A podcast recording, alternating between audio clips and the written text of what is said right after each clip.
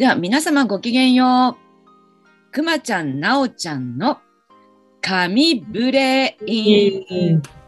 はい、今日も始まります。えーこの番組は、陰陽師の弟子、熊本つぐのむくまちゃんと、えーメンターリングアソシエイツ、川口直子がお送りしております。えー今日もよろしくお願いいたします。よろしくお願いします。本日はイケメンのゲストをお迎えしております。お、イケメン。まさきけいさんです。あ、まさきけいです。よろしくお願いいたします。お願いします。で実はま、さはい。あ、ごめん。あ、えっ、と、ゲストですね、まさきさん、実はもう一人スペシャルゲストをお連れいただいているということを先ほど伺いまして、ちょっとご紹介いただいてもいいですか？ちょっとうちのペットがですね、あの、インコを飼ってまして、お、ちょっと途中でピーピー入ってくるかもしれませんが、よろしくお願いします。えーお名前が、ポポちゃんです。ポポちゃんです。今言いましたね。お名前って自分で言ったんですね。今ね、ポポちゃんっつって。はい。あ、また言って、はい、今言ってます。言ってます。合いの手で、このね今日のブレ神ブレインを盛り上げていただけるポポちゃん、あの、連れてきていただきますので、はい。はい。よろしくお願いいたします。はい。はい。えー実は、まさきさんとはですね、ブレインフルネスがブレインフルネスのという名前になる前からのお付き合いで、かれこれ10年ですよね。長いですね。そうですね。ね 長いです。なんかもう一昔前から、みたいなうん付き合いになりますが、あのー今のね、ご活動とか、まあずっと続けていらしたお仕事とかね、はい。えーちょっとまずお聞きしていきたいなと思うのですが、はい。よろしいでしょうか？いきなりですけど。わかりました。はい。えーそうですね。今やっている活動がですね、まあ、いくつかあるんですけど、まず、あのー NPO 法人を大阪で、あ僕大阪に住んでるんですけれども、NPO 法人を仲間と一緒に立ち上げて活動してまして、で、それがですね、児童養護施設といって、親と一緒に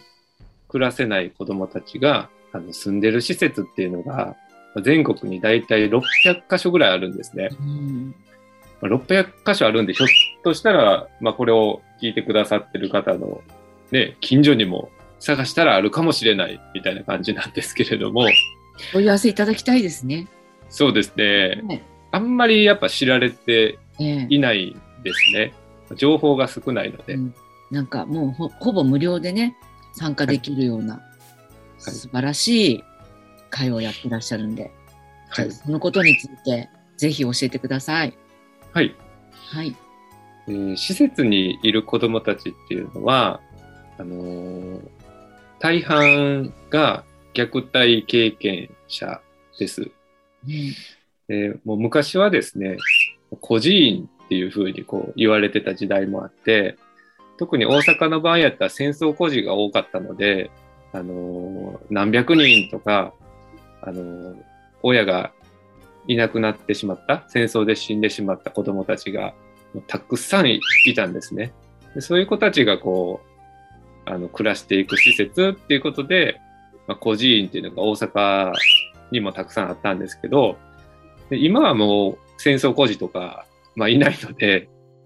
なんで、あの親と離れて住んでるかっていうと、やっぱ虐待とか、あとは育児放棄、ネグレクトですね。うんっていうのが大体原因の7割以上っていうふうに言われてます。なので、まあ、あのやっぱり心が傷ついている、自分に価値を感じられない、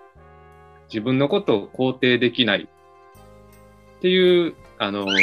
ふうにね、どうしてもなってしまうわけですね。まあ、普通であれば一番愛情をくれるのが大体親なわけなので、まあその親から愛情をもらえない、まあもしくは、あの、ひどい扱いを受けている。まあ、そんな子供たちに対して僕らのできることって何かないかなっていうふうに考えたわけですね。で、あのーまあ、その時に、コーチングとか、あのー脳科学とか、まあ僕らルータイスという方から、まあ、そういったことを学んでたので、それを使って子供たちに伝えていったら、まあ、少しは役に立つんではないかっていうことで、あの、無料で子供たちを集めて、自分に自信が持てるようなワークショップだったりとか、あとは、あのみんなでバーベキューを作って一緒に食べたりとか、まあ、普通にドッジボールで遊んだりとか、まあ、そんな風に心のことを勉強しながら、みんなでご飯作って食べて、あの交流を深めていく、信頼関係を作っていくみたいな活動をやっております。ね、はい、NPO 法人ポーラスター、はい、えー、今年で何年目になりますかね？7年、丸7年ぐらいです、ですよね。メンタリングアソシエイツができた年かその次の年ぐらいですもんね。そうですね。うんね、はい、はいだから、あの、中、中学生、高校生が対象なんですけど、中1から来てくれて、あの、高3までずっと来てくれて、高校卒業して、っていう子もいます。なんか、そ、そういう子がまたなんか、ちょっと、サブリーダーみたいにな、なりそうな感じっていうのもちょっとお聞きしたりしたんです。そう、そうなんですよ。ええ、あの、今年社会人になって今働いてるんですけど、まあ、社会のね、厳しさを経験しながらも仕事辞めたいとか、うん、あのいろいろ言いながらも、あの、参加してくれて、うん、いろいろ手伝ってくれたりとか、あの、こう、社会人になってからも、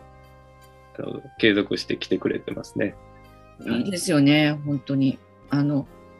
なんとなくあの、このルータイスの回でちょっとご紹介した、あの、カリ南カリフォルニアの刑務所で、はい、えっと、受刑者としてルータイスのプログラムを受けた人が、えー、すごくこう、心に響くものがあって、うん、このプログラムで人生変えようって言ってファシリテーターになった。で、今でもそういう活動を続けている人がいるってお話を確かしたと思うんですけど、私 Facebook フレンドなんですけど、その方と。いいまだにお誘いが、あの、活動されてるからね、お誘いなんですけど、なんとなくそう、そういうものを感じます。はい。まさきさんの活動に。僕、すごく素晴らしいなと思ったのが、ね、やはり、その、まさきさんの身の回りにある身近な問題を解決するために、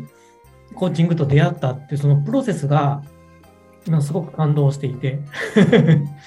でも大体そのコーチングとかそういうもう心理学学んだ人は学んだ後にさあこれどう使おうかなみたいな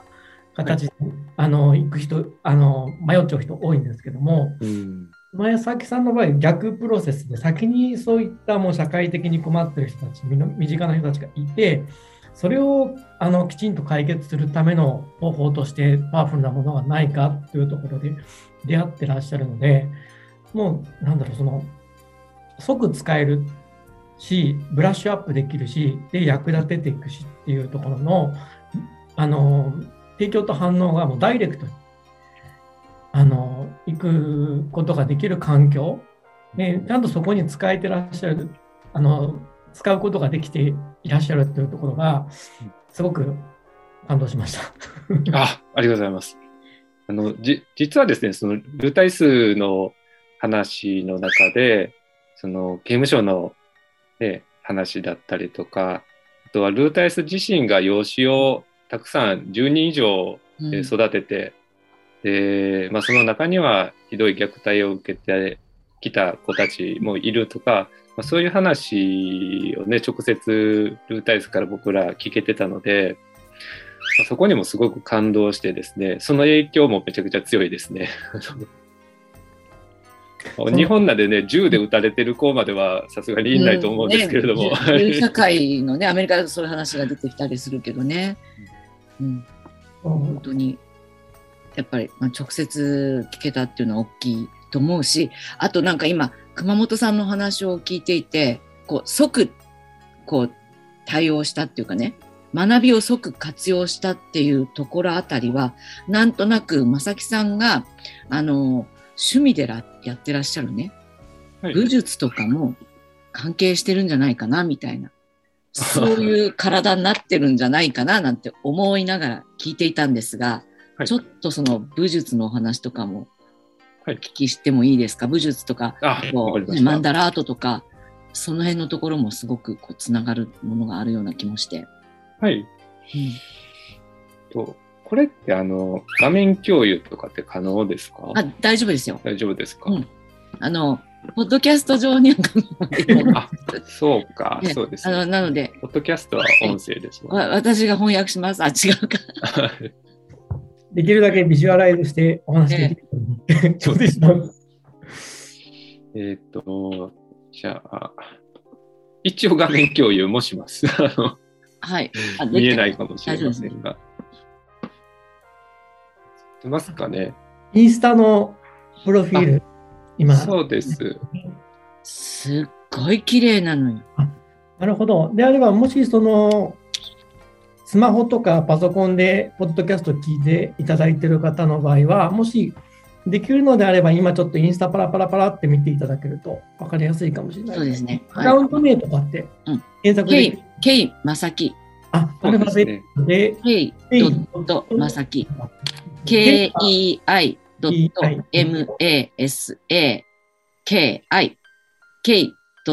キ。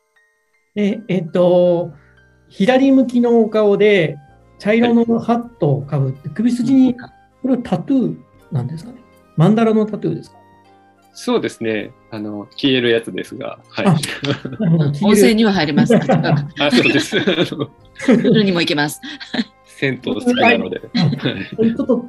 あの、特徴的なアイコンなので分かりやすいと思います。オレオレンジっぽいね、茶色のハットですね。オレンジのハットに横面、横、えっ、ー、と、横顔でタトゥーですね。投稿はマンダラートばっかりなので、多分すぐ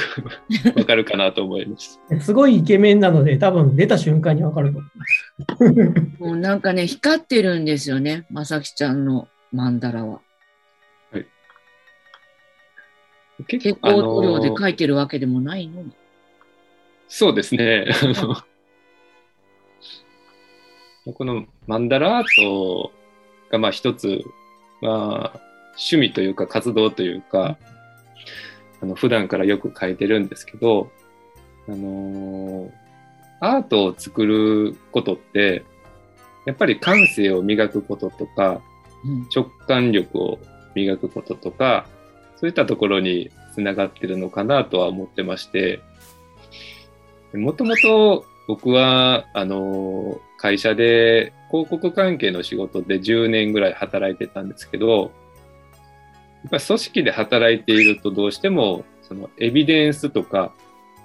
論理的かどうかとか合理的かどうかとかあのそういうことをすごく求められてしまう。まあ簡単に言うとその左脳的なところがすごくあの左脳的なところばっかり使うことがどうしても多くなってしまう面があると思うんですね。まあ、そうなっていくと、感性とか直感力とかっていうのはどちらかというと衰えていってしまいがちになるんで、やっぱり、あの、意識的に使っていきたいなっていうところを思ってまして、まあ、それもあるし、もともと、そのデザインの仕事をしたくてやっている人間なので、まあ、なんか物を作るのがすごく好きなんですね。で、マンダラアートって、あの、何かっていうと、マンダラってサンスクリット語やったかな？始まりもなく、うん、終わりもなく、循環し続けるエネルギーみたいな、そんな意味があってですね、まあ、それって宇宙の本質でもあるかなと思うので、それをこう、あのー、変えていくことによって、何か本質的なところのこう理解が深まればいいなっていうふうに思って書いてますね。なるほど。はい、今ちょっとお話聞かせていただいてですね、僕、コーチングの他にいろんな顔が あって、あの、まあ、陰陽師の弟子の立場だったりとか、あの、もともとドラマーなので、あの芸術家的な、アーティスト的な視点でちょっとお話をさせていただいたりとかって、いろんな切り口でお話しさせていただくこと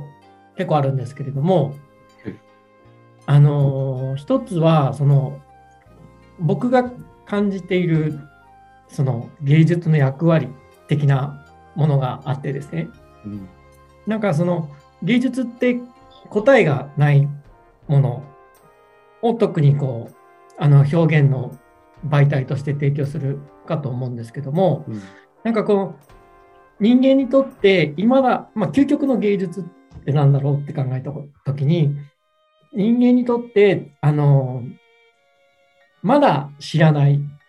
未知の美しさ本当の美しいと感じるものを見つけて、えー、それを新しく人に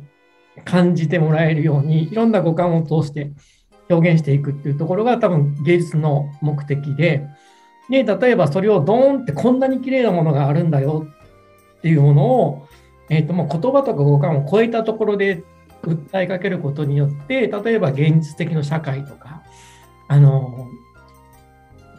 現実の問題とか国の在り方とか見るときにあこれって本当の美しさとちょっと違うんじゃないっていうことをなんだろう訴えかけることがあなるほど。できる？そのそういったところあのいくらか論理的にとか常識的に正しいと言われているものであったとしても、はい、ルータイス的に言うとスコトモに隠れてしまってどうしても見落としてしまっているようなところ。それを五感を超えた美しさっていうところをいろんなもので芸術がドンって表あの表現してあげるとなんかわからないけどこれは違う気がするとか、よく言葉にできなかったけどもこれは合ってるんだとかかそういったところの照らし合わせができるのかなと思うんですよね。で、はい、それがすごく僕芸術家としてのあの役割とか本質的な社会貢献のポイントなんじゃないかなってすごく感じているところがあって。でそれが一つとあとその陰陽師の弟子的な 立場で言うとあの陰陽師って結構すごく払いとか呪いとかなんかちょっとそういう怪しい怖いものをイメージしてしまうんですけども、えっと、結構ですね、あの、ちょっと角度を変えると、あの、裏側ですごく芸術に携わっていた人たちとかってすごく多かったりするんですよね。ちょっと陰陽師と角度違うんですけども、例えば、えっと、えっと、戦国時代、室町時代のあの観阿弥世阿弥とかいるんですけども、あれも実は裏で本当はそういう活動をしていたんですけども、ただ、表向きには、あの、人に伝え、人に伝えるその芸術的な芸能とかっていうのをやっていて、で、それをやることによって見えない世界とアクセスをしていて、情報を得ていた。っていうところがすごくあって、その見えない人間を超えたところとのアクセス方法として、その芸術家ってそのえー、今先ほど若木さんもおっしゃったそのエビデンスとかにガチガチに固められた僕ら現代人の可能性を一つポンと抜け出させるあの鍵になるのがそういう芸術からのアプローチっていうところが、はい、あの一番やりやすい方法の手をつけやすい方法の一つじゃないかなって思ったりしました。あすごくよくわかります。本当にこうあのー、正しさばっかり求められてしまうじゃないですか。はい。やっぱ芸術ごとにね、関わったり、創作活動していくことによって、正しさっていうね、基準じゃなくて、美しさっていうところをね、大切にしていくってところが、こう、まあ、学べるというか、気づけるというか、正しさってどうしても衝突してね、あの、戦いとか戦争って両方正しいものなので、正しさ同士で戦ってしまうんですけど、それって美しいのって言われると見にくい、美しくないんですよね。争ってる時点で。そういう視点で見れる人たちが増えていくといいかなっていうふうにも思いますね。うん、ですよね。なんかこう瞑想で目指してるところとも同じですね。ブレインフルネスが目指してるところともね、うん、うん、二元論に偏らないでっていう,、うんうんうんうん、なんか今ずっとあの正木さんが画面共有をしてくれていてあのマンダラのこれメイキングの動画なになるんですかね。書いてる順が現れているのが、すごい素敵な動画なんで、ぜひインスタ見ていただきたいんですが、これ、あの、私、マンダラ書くことってすごく瞑想的だなって思ったんですけど、こうなってくると見るだけで、瞑想になってくるような、そんな気分で今拝見しておりました。なんかそんな感じしますよね。ねうん。そうそうなんですよ。うんそういう風になればいいなとうん思って書いております。もう本当素晴らしいです。だからな、なんでしょうね。その、瞑想ってこう、視座を高めていくことになっていくじゃないですか。必然的に。やっていくうちにね。あのー審判しないっていうスタンスで、こう、空、空を体現していくと。うんで、この曼荼羅を見ていることそのものに集中するから、そういう境地になってきますよね。そうですね。うん。没頭していて、いつの間にかこう、頭空っぽにしようと思うとすごく難しいんですけど、うん。結果空っぽになってたっていう状態になりやすいと思います。気づいたら空っぽになっていくっていう。うんなので、あれですよね、正木さんの曼荼羅を描く会は没頭会っていうんでしたっけ？あ、そうです。なので、ぜひ、あの、大阪お近くにお住まいの方、没頭会って Facebook とかで検索すると出ますかね、出てきます。ねあの、Google でも出てきます。もう東京じゃなかったらぜひ行きたいと思ってて。はいもう、本当は新幹線に乗ってでも行きたいみたいな。いや、なんかこれ見ててですねうん、思ったんですけど、その、ちょっと陰陽師的に発言をさせていただくと、はい。陰陽師って基基本的に神道系なので、あんまりその仏教的なことって本当はやらないんですけど、ただ、これを見ててもすごく陰陽師的だなと思うところがあって、えっと、曼荼羅ってこうよく見ると全方向に対照的なんですよね。あの、縦、横、斜め、さらにその半分っていう、あの一つの分割した時のものが全部同じように、あの、上と下、右と左っていうふうに、全方向に対照的にバーって図形が同じ、あの、ものが伸びていて、で、その、陰陽道とかにも必ず、一つの現象を一つだけ見ずに、表と裏が必ずあって、で、そちらは、あの、僕らが解釈として偏って見てるだけで、いいことも悪いことも本来はトータルで、あの、一つのものなんだけども、心がちょっと悪い方に偏ってしまうと悪く見えてしまうし、いい方向のあの理由付けを見つける、いっぱい見つけるとそっちに見えてしまう。っていうところで結果的にあの変わってしまうよみたいな発想があるんですけども、なんかこれはその愛ちょうど全部にバランスよく図形が広がっていってるので、どこにも偏ることなく、なんか図形が広がっていくなっていう心理状態になりやすいなと思って見てました。ありがとうございます。はい。なんかね、多分、これもう立体においても多分全方位でバランス取れてると思います。あの、ね、仏教でいう曼荼羅って。そうですね。平面で表されてるけど、はい。本来は 3D 本当は、そのね。上から見るとうん、ドーナツなんですけど、うん、横から見ると無限大ですね。トーラスっていう形があるんですけど、トーラス状にこねう、ぐるぐるぐるぐるエネルギーが循環し続ける様子を、まあ、平面で切り取ったのが曼荼羅ですうね。ん。うん、なんかもうね、シーンとなっちゃいますよね。これはそのトーラスの縦なんですか？それとも横を輪切りにした感じなんですか？あんまりそこはイメージしてない。トーラスの上から、から見、上から見たところ、うん、ああ、なるほど、なるほど。真ん中が穴で、外側にこう広がって、うん、たし確かにそうそうですね。トーラス、あの、波紋、ポチョーンってなって、わわわわってうん広がっていく。そういう視点に投げかけ投げかけていただくと、また違う風に見えうる。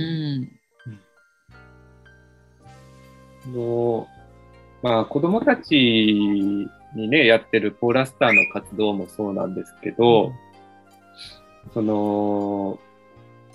心をね、癒していくうん。と、やっぱり自分らしさとか、自分の本当の、本当にやりたかったこととか、そういうものにこう、気づけていくんじゃないかなと思ってまして、うん、子供たちに関わっていくことも、まあ、マンダラを書いて、まあ、人に見てもらったりとか、まあ、自分自身が書く、書いてて楽しいっていうのももちろんあるんですけど、まあ、本質的には一緒のことをやってると、まあ、自分的には思ってますね。まあ、本当にそう思います。なんかね、ブレインフルネスの目指すところも、なんかこう、一人の人の心の平安がどんどん広がっていって、世界の平安になっていくみたいなね、ところを目指してるんで、多分、正木さんの言ってらっしゃることも、一致するんじゃないかななんて思って聞いておりました。まさに、はい、一緒だと思います。ね、ねなので、こう、本当に心洗われるような、うん、なんでしょうね、この、こう、光ってるこの絵が。蛍光ペンじゃないのに。うん。ぜひ皆さん、あの、一度、インスタで見てくださいませ。そして、没頭会、あの、例えば、あの、近日行われるものとかもあるんですか？はい。ねあのまあ、緊急事態宣言がやっと終わったので、大阪、あの10月からまた開催してまして、ね、第1週目の土曜日に毎月やってます。ということは、11月は終わりましたが、12月が4日でしょうかね。そうですね、12月4日にまた開催します。はい、時間帯としてはどのような？時間が、えー、土曜日の真っ昼間なんですが、はい、11時から14時、うん、3時間やってます。はい。没頭しますよ、皆さん。それは、えっと、リアルですかね？オンラインではなくて。あ、リアルで、だから、あの、うちの事務所でやってて、はい。あ、4、5人しか入れないんですよ。あの、前に伺った福島の事務所。あ、そうです、そうです。はい。はい、学校なので、ちょっとね、え人数制限が、まあ、5人程度でいっぱいになっちゃうんで、まあ、いつも大体、すいません、あの、よく来てくれてる人で埋まっちゃうケースが多いんですが、もしよかったら、はい。ぜひお問い合わせを。あの、こう、参加費とかはどんな感じなんでしょう？参加費。1回2000円で。あ、はい。はい。で、お道具などは持っていかないといけないんですか？あもう何もなしで全部ペンとか、ああの紙とか定規とかコンパスとか 用意してますので。いいですね。手ぶらで。手ぶらでいけると。じゃあ、お問い合わせは、このインスタフォローして、メッセージかなんかでっていう感じなんですかね。はい、あそうですね。はい。インスタでご連絡いただければ、ぜひおすすめでございます。あと、その、正木さんの関わってらっしゃる養護施設の、あの、お子さんたちへの活動、コーラスターの活動も、はい、えー、実は、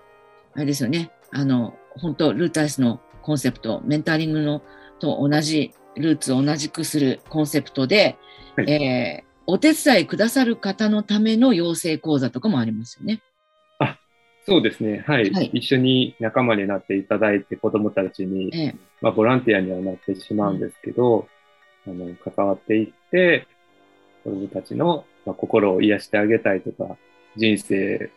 あの生まれてきてよかったなって思えるように、やってもらいたいっていう方はぜひ一緒に活動していただけたらと思います。すごくやりがいのある活動だと思いますが、え直近の、えーと、講座は11月とお聞きしましたが。あ、はい、あのー、直近がですね、11月の、えー、22からやってるんですけど、はい。まあ、ただ、あのー、希望があったら、うん、その方の予定に合わせてやっていくので、まあ、本当にやりたいっていう方がいたら、僕らもその方のために予定を合わせて開催します。素晴らしいです。ぜひ、養護施設の子供たちの力になりたいという気持ちのおありの方は、ぜひとも、正木圭さん、インスタでね、あの、こうやり取りしていただければいいですかね。こちら。はい。大丈夫です。はい。ぜひ皆様お問い合わせくださいませ。もういつまで見てても飽きないです、このマンダラと。これ、このマンダラを見ながらですね、今、養護施設のお話をしてちょっと浮かんだんですけれども、はい、すごく通じるなと思ったことが一つあって、あのまあ、要はその養護施設、その先ほどおっしゃったように、もともと個人みたいな感じで、要はその血のつながりがない関係性っていうところが、あの根っこにあると思うんですけれども、はい、あのまあ、その血がつながってないってなってくると、すごく、あの家族間の絆とかっていうところで、あのちょっと心配される方も出てくるのかなという気もちょっとするんですが、日本の例えば、あの流れ、その絆の作り方の中にはもちろんその一つ家族っていう物理的なつながりと別に例えば職人さんとかでもあるんですけどなんか世襲制っていうのがあってその血のつながりはないけれども本当にその家を継いでいって認められて認められているというか条件を繰り出してその家を継ぐことによっても家族と同然のあの系列を作っていったりとかあとはその家系図の、えっと、元になっている例えば日本人の中でも辿っていくとあのいろんなあの日本人の先祖先祖ってこうなんか神様みたいな話もあるんですけども神様の中にも家系図があってでその神様の性質とか家系図をずっと取っていってその自分が今していることと結びつけることによってあ自分はこの神様のあの眷属的な生き方をしてるんだなとかってなってくるとその肉体的なつながりはなくてもすごいつながりを感じたりとか。へえすごいです、ね。うんですよね。なのでそれも結局その絆っていうところがその肉体関係だけに、はい、血縁関係だけに依存しないでこの曼荼羅みたいに対照的ないろんな絆の作り方があって、で要はそのあの思いの強さが本物でしっかりと強ければ絆の方法はどれでもいいのかな？というところをちょっと今この曼荼羅を見ながら思いついてですね。そうするとその一つその普通の人間関係のあの家庭愛とかという形が違う養護施設の中でもこのこの、えっと、曼荼羅を見ながらそういった絆を作っていくっていうことをちょっとイメージするのにちょっとイメージしやすいなと僕は思ったのでなんか今今の話養護施設のお子さんたちに聞いていただきたい。そうですね。ね、あと、あの施設の職員さんとかにもね。はい、そうなんです。あの中国とかにもあの中国の儒教的な考えがあって、陰陽道そっちの考えも結構影響を受けたりするんですけども、はい、あの仁義中高礼とかその中にあの帝とかいうその兄弟分としての絆があったりするんですよね。で中国の兄弟分のあの面白いところは血縁関係じゃなくて義兄弟っていう三国志の劉備と 張飛と関羽の時に血のつながりよりもむしろ強い。本当の血のつながりがないけれども心で心と心で俺たちは兄弟だっていうちぎりを神に向かって結ぶことによって、えっと、実の血縁以上のつながりを作るっていう儀式があったりするのでなんかそういうところともすごくつながってくるけどなんかそういうね血のつながりがない血のつながりがある絆の強さが現代人の僕らはどうしても一番だし叶わないって花からちょっと思ってしまってる節もちょっとあるのかなと思ったんですけど、逆に個人だと血のつながりがない分、そのあたりをもう初めから取っ払ってアプローチしていけると、すごい、あの、養護施設ならではの、あの、チームワークがなんかできそうな気が今、プンプンしました。なんか、ありがとうございます。すごく今、なんかひらめいて、なんか一生懸命考えを展開させている顔をしていらっしゃいます。それで、まあ、最後に正木さんのこれからの、なんというか、夢というか、志とか、こうやっていきたいこととか、お話しいただけたら嬉しいです。はい。まず、その、ポーラスターの活動としてはですね、今来てる子供たちが、うん、あの成長して、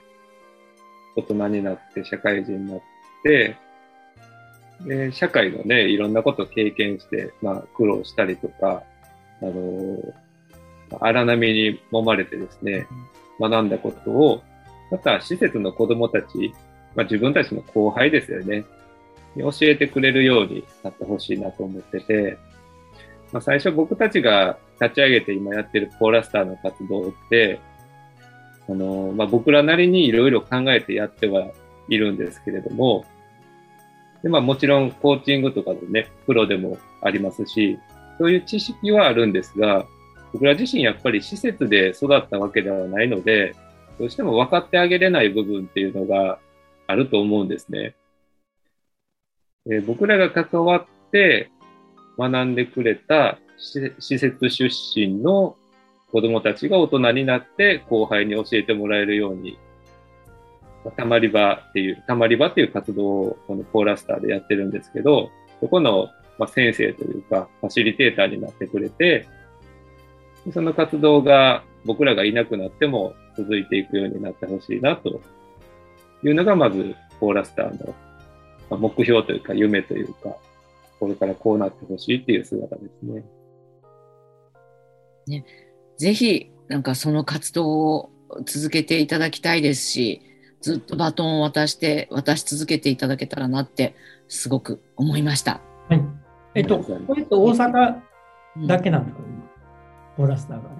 今のところ。そうですね、今のところ、はい、うん、僕らが住んでる大阪だけの活動になってますね。きっと広がる。うん。ね、また、あのー、な、ね、本当に何ヶ月とか経って、こんなことになってますっていうお話とかもお聞きできたら嬉しいので、ぜひまたいらしてください。あ、ぜひよろしくお願いします。本当に今日はありがとうございました。ありがとうございます。はい。えー、えっと、ぼちぼち締めてはいきたいのですが。そうですね。ブレインフルネスの、えっと、イベントの告知をされますか？はい。では最後に、えー、ブレインフルネスのイベントの、えー、お知らせをさせていただきます。えっ、と、今月これから4回ございます。えー、まずは11月18日木曜日、えブレインフルネス瞑想の会がズームで行われます。えー、19時から20時30分。こちらぜひ、Facebook でブレインフルネスと検索していただけますと出てくると思います。え、ブレインフルネス瞑想2.0です。はい。え、次がですね、11月の、これ日付順に言ってきますね。11月27土曜日、13時から17時。こちらはですね、アチーバスジャパンさんというボードゲームでチームビルディングをするというプログラムを展開されている会社のアチーバスフェスティバルブレインフルネスとしてブースを出展いたします。30分間ブースでミニワークショップを行います。えー、こちらは青森でのリアルの会場とオンライン同時開催でやっておりますので、まあ、遠くの方もオンラインで参加をすることができます。こちらもですね、Facebook でアチーバスフェスティバルと検索していただけますと、えー、出てまいります。えこれ3連チャンですね。翌日28日日曜日は朝9時からお昼の12時半までズボラ主婦連という、えー、連盟と言ったらいいの？団体が開催しておりますズボレンフェス。参加費無料です、こちら。というのがありまして、こちらでもブースを出します。えー、こちらのブースはですね、えー、頭が良くなる変顔ズボラ筋トレというブースを出します。えー、9時から12時半の間、ずっとブレイクアウトルームのブースでお待ちしておりますので、5分でも大丈夫です。ぜひ参加費無料ですので、遊びにいらしてください。ズボラ主婦連はね、えー、主婦の皆さん、そんなに、あのー、ね、頑張りすぎないで、ゆるっと生きようよっていうね、幸せになろうよというコンセプトの、えー、連盟です。はい。そして最後、11月29日の月曜日、夜19時から21時、ブレインフルネスの体験会を行います。こちらすいません、会費制なんですけれども、ブレインフルネス2.0体験会と Facebook で、検索していただけますと出てまいります。えー、ぜひ皆様とまたね、オンラインでお会いできましたら嬉しいです。どうぞよろしくお願いいたします。では、本日も、え、陰陽師の弟子熊ちゃんと、メンターリングアソシエイツ川口直子が、正木圭さんをお迎えして、素敵なお話をお聞きいたしました。皆様、ありがとうございました。ありがとうございました。皆様も、また次回、お願いします。はい、ごきげんよう。ごきげんよう。次回は石ちゃんですね。はい。はい、次回は石ちゃんです。はい、では、さようなら。